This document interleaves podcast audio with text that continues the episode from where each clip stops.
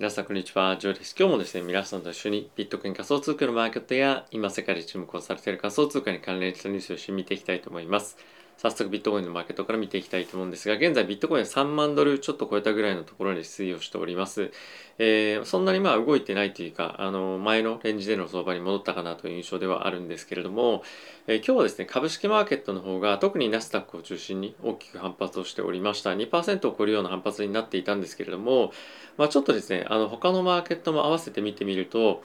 株式マーケット単体で動いているという感じはちょっと正直、まあ、強いかなと僕は思っておりまして、為替だったりとか、まあ、特に金利ですねについてはまた上昇トレンドというか上昇じわじわ戻ってきてはいるので、まあ、本来であればそんなに株式マーケットにとってプラスないちにちだったような感じには正直見えなかったなというのもありますし、まあ、今日皆さんにちょっとお伝えをしたいようないく, いくつかのニュースの中でも、まあ、必ずしもそっちの方向に触れるっていうのはなんとなくちょっと理解しがたいなっていうのは感覚としてはあります。なので、まあ、今日、あのー、今仮想通貨のマーケットも、まあ、若干ちょっと戻してるというか、まあ、ここ最近のレンジでの相場に戻ってるっていうような状態ではあるんですが、あのやっぱりまだ、えー、ダウンサイドを見ておくというか、まあ、そのそんなにやっぱりポジティブになれないような状況っていうのはまだ続いていいかなと正直思っています。まあ、その一方であの最悪期は脱したみたいな感じの見方を、まあ、している方も、まあ、多いかと思いますし、株式マーケットもそういった観点で反発しているのかなっていうのは思うんですけれども、まあ、最悪期を脱したっていうところから、まあ、買いに転じるところっていうところまで、まあ、本当に行くのかっていうと僕はまだ、えー、結構疑問かなと思います。で、そのあたりについては皆さんと後ほど、えー、ニュースだったりとかを見ながら一緒に解説をしていきたいかなと思っています。はい。で、まあそんな中、えー、イーサなんですけれども、まあ、イーサについては、まあ、このダウントレンドがまだまだ続いていて、まあ、正直あの仮想通貨全体のマーケットっていうのは、まあ、あのあるとも含めると、まあ、このビットコインよりもあのイーサの方の動きに、まあ、結構近いんじゃないかなと思うんですよね。なんでまだまだやっぱり下を見ておくというか、まあ、そこを探りに行く展開っていうのは、まあ、続いていくかなと思いますし、まだ逆張りで買っていくにはちょっと危険なマーケットが続いていくんじゃないかなと思うので、まあ、引き続き静観というかそんなにアップサイドのリスクを取るようなマーケット環境ではないのかなと思います。一方で、えっとまあ、こういうようなちょっと落ち着いたというかですね、一旦バーンって上げて下がった後にえここからショート正直入れるっていうのは結構あの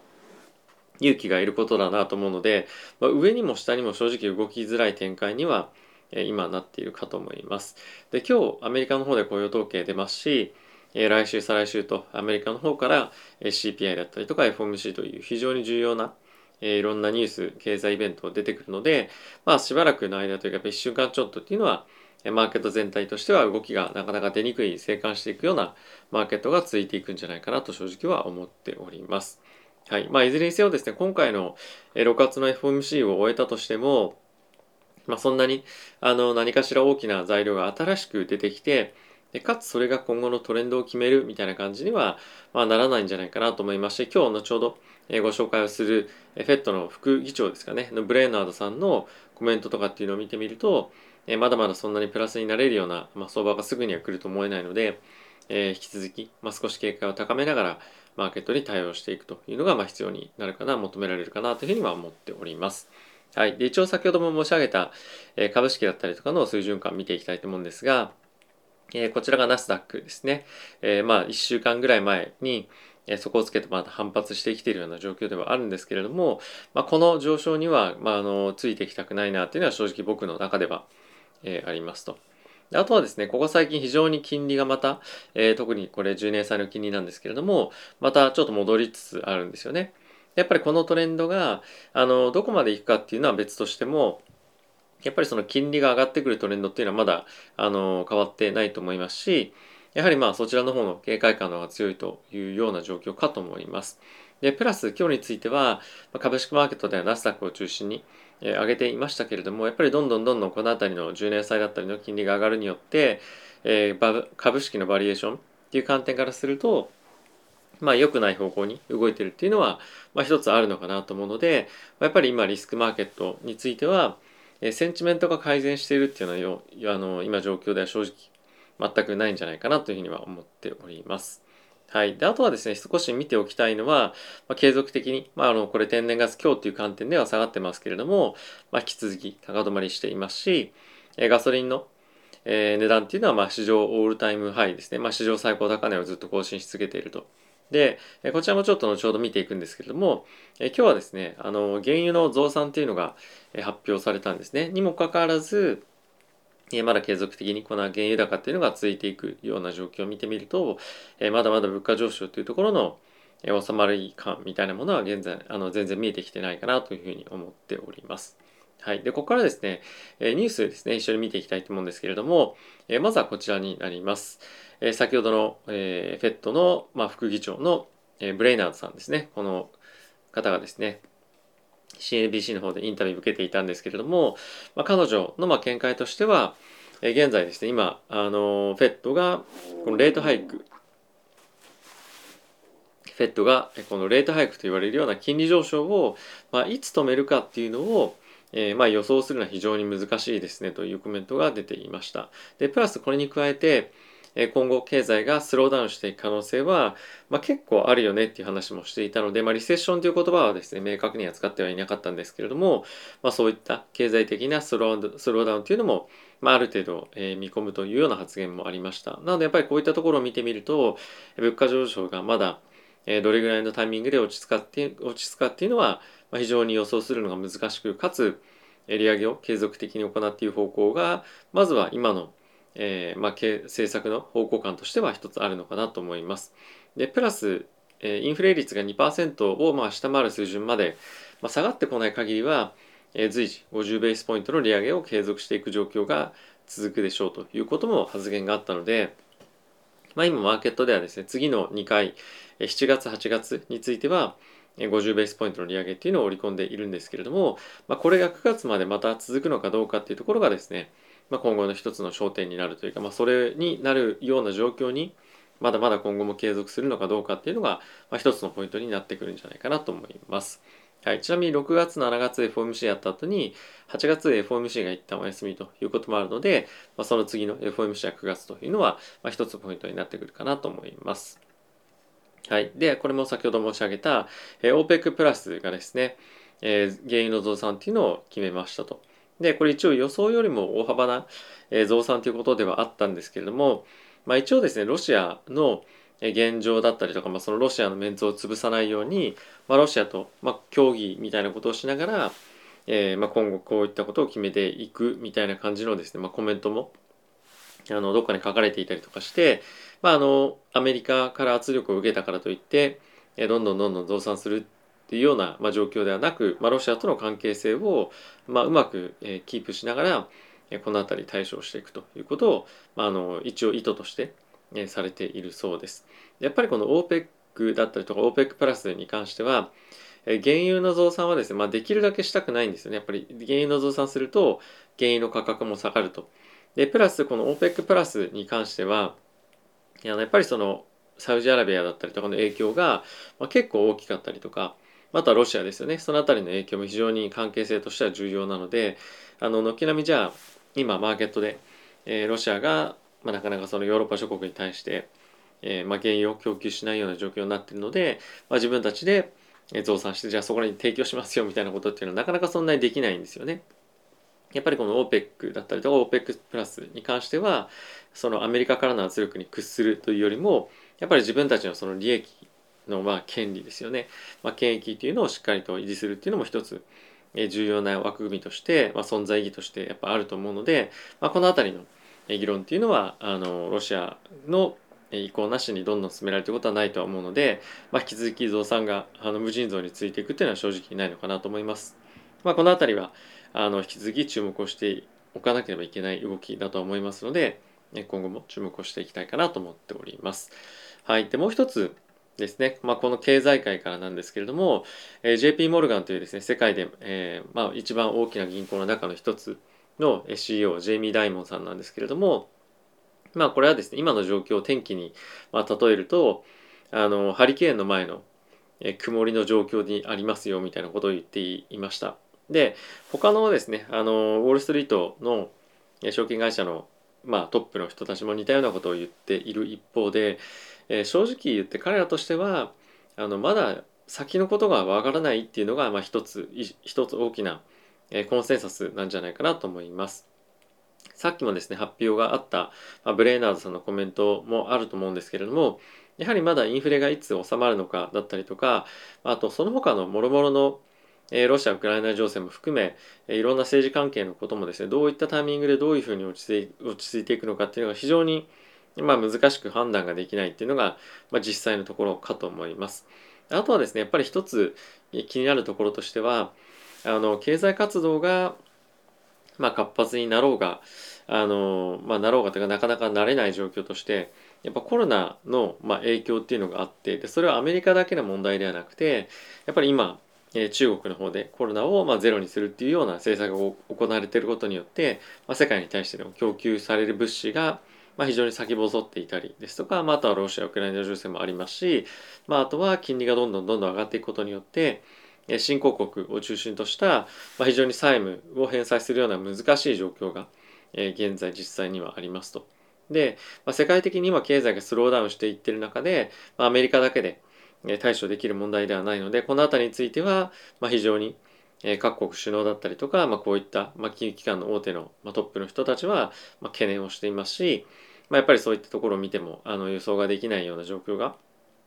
えーまあ、あるというコメントが非常に多いかと思います。で、このあたりを見てみるとやっぱりマーケットではですね、そんなに簡単に楽観視というか、まあ、仮想通貨も株式マーケットも反発していくっていうのは正直そんなすぐには難しいと思うんですね。なので、まあ、あまり焦ってポジションを取るというよりも、やっぱり本当に自分の資産を守って、え来たるべき時にしっかりリスクを取れるような状況に置いていくっていうのが、まあ、一ついいんではないかなと僕は思っております。はい。で、ここから仮想通貨に関連したニュースを皆さんと一緒に見ていきたいと思うんですけれども、えー、まずはですね、まあ、今非常にさっきも経済的にも、えー、政治的にも非常に不安定な状況続いていきますよということを申し上げたんですけれども、えー、ジェミナイっていうですね、あの仮想通貨関係の取引だったりとか資産の保全っていうのをやってる、まあ、大手の企業があるわけなんですけれども、まあ、そこがですねクリプトの冬に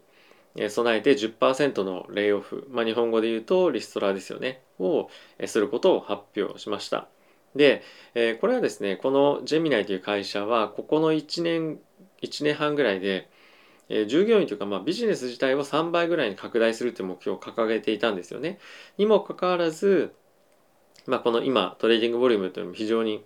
落ちてきてしま、落ちてきてしまっているという状況もやっぱり踏まえると、まあ、今の状況の雇用を維持することは難しいということで、まあ、今回泣く泣く じゅっパーセント のマージン削減を行うと。で本当にまあクリプトの冬が来るのかというか、まあ、来ているのかっていうのは、まあ、あの一旦マーケットの冷え込みという観点ではまあ来ているのかなと思う一方で、まあ、皆さんに常に申し上げているようにクリプトへの投資の資金というのはまあそんなには止まってないんですよね。なので、まあこういった形のニュースは出てきている一方で、えー、まだまだ資金の投入だったりとか人員の流入っていうのは、えー、潜在的には非常に大きなものがあると思うので、まあクリプトウィンター来たか、クリプトの冬が来たかどうかっていうのは、まああまり議論として正直あんまり意味がないのかなと思ってます。一応、あの、こういった見出しは使われてはいますけれども、まあ、そういった言葉よりも、まあ、実際に今何が起きているかというところを、まあ、見てみると、まあ、大きく拡大をしようとしていたところは、まあ、ある程度、まあ、厳しくなってきてはいる一方で、まあ、これからっていうようなプロジェクトはどんどん増えてきていると。で、そのあたりのバリエーションもですね、まあ、一旦ちょっと落ち着いてきてはいる一方で、やっぱり落ち着いてきているからこそ、まあ、どんどんどんどん資金が入りやすくなっているというのもあるので、まあ、あの全体的に見ると、あのバランスが取れているのかなというふうに正直僕は感じています。はい。で次なんですけれども、まあ、そんなことを言っていましたが、あのバイナンスがですね、まあ、自分たちで ウェブスリー のファンドっていうのをごひゃくおくえんの資金をベースに作りましたよと。まあ、これがさっき言っていた投資家の資金っていうのがどんどんどんどん流入してきていると。でプラスやっぱりバイナンスに関してはあのマーケットでもですね非常にやっぱりあの後者というかあのまあ強いポジショニングを持っている人だと思うんですね。なのでまあそういったところもあってえー、自分たちの、まあ、プラットフォームにどんどんどんどん持ってくるような、まあ、新しいプロジェクトに投資をしたりとか、まあ、やっぱり今回、えー、このバイナンスがですね、まあ、いろんなところで顔を出して、まあ、仮想通貨を盛り上げていたりとか、まあ、あとはそんな規制機関と一緒に、まあ、タッグを組んで規制をしっかり作っていったりとか、まあ、そういった動きを今やっぱりしていると思うんですけれども、まあ、それはですねやっぱり近い将来あの今のクリプトが冬だどうだとかっていうふうに言ってるよりもあの本当にもっとメジャーなあのメインストリームのビジネスとしてえー、この ウェブスリー だったりとかクリプトが認められるようになる、まあ、今下地を作ってると思うので、まあ、今がクリプトの冬かどうかっていうよりも、まあ、今後来る、まあ、いいマーケットの環境に対して、まあ、しっかりと我々も含め準備をしていってるような状況なんじゃないかなというふうに思っております。はい、で、えー、次なんですけれども、やっぱり短期的にはまあマーケットそんなに良くないですよねっていうのが、まあ、このニュースは反映されているかと思うんですが、えー、エルサルバドルがですね、クリプトというかあのビットコインボンド、ビットコインの債券ですね、を発行するというふうにずっと前、半年ぐらい前から言っているんですけれども、まあ、これがまだローンチできていませんよというのがニュースになっておりました。で、これはあの彼らはですね、ビットコインの債、ビットコインの、えーまあ、ボンドっていうものを、えー、発行して資金を調達するんですけれども、まあ、半分はビットコインを買って、まあ、半分はブロックチェーンに関しての、えー、投資の、まあ、資金として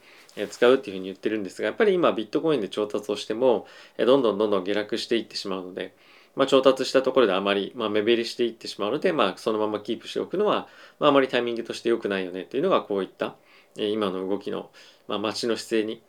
なっているような一つの状況にあの、まあ、寄与しているんじゃないかなと思います。まあ、とはいえですね、やっぱりこのブロックチェーンに対してエルサルバドル自身も注力をしていくっていうような姿勢は変わらないと思いますし、やっぱりビットコインがあの今最も注目されているそのブロックチェーンというテクノロジーの中の、まあ、一つの、まあ、象徴ではあると思うんですけれども、えそこに対して、えー、前向きである姿勢っていうのはあの、まあ、これはエルサルバドルだけではなくて、まあ、世界的にもやっぱり変わっていないんじゃないかなと思うので、まあ、短期的なセンチメントっていうのはそんなに良くはないですけれども、まあ、このような流れというかやっぱりビットコインを取り巻くあのうぞうむぞうの、まあ、いろんなあのまあ、ファットというかネガティブな発言は、まあ、出てきてはいると思うんですが、まあ、さっきも見たように資金の流れだったり人の流れ、まあ、この辺りは変わっていかないと思いますので、まあ、あまり悲観的になる必要は正直ないんではないかなというふうには僕は感じております。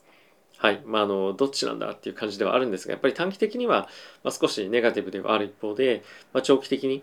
まあ、必ずというふうに、まあ、あの言っていいのかっていうのはちょっとわからないんですけれども、僕の個人的な意見としては、まあ、絶対この分野って来るんじゃないかなと思いますし、まあ、まさにもう今、まあ、来てると思うんですけども、もっともっと、まあ、さらに注目をされるような産業になっていくんじゃないかなと思うので、まあ、しっかりとアップデート日々していきたいなというふうには思っております。はい、ということで皆さんいかがでしたでしょうか。えー、ビットコイン、まあ、短期長期によってかなりマーケット環境っていうのは見方が変わるかなと思いますし、まあ、あとはあの資金が今手元にあるかどうかというところでも、えー、どう動くかというのは大きく変わってくると思いますので、まあ、より柔軟に動けるような体制というのは整えておきたいなと思いますし、またやっぱりボラティティが非常に高い、えー、アセットクラスでもあるので、まあ、無理をした、えー、資金繰りだったりとかあのポジション取りというのは、まあ、できるだけ特に今はしないようにしておいた方がいいかなと思っております。まあ、いずれにせよちょっとやっぱ底打ちを探りに行くようなニュースだったりとか、まあ、見方が非常に強くはなってはいるので、まあ、買うのであればあの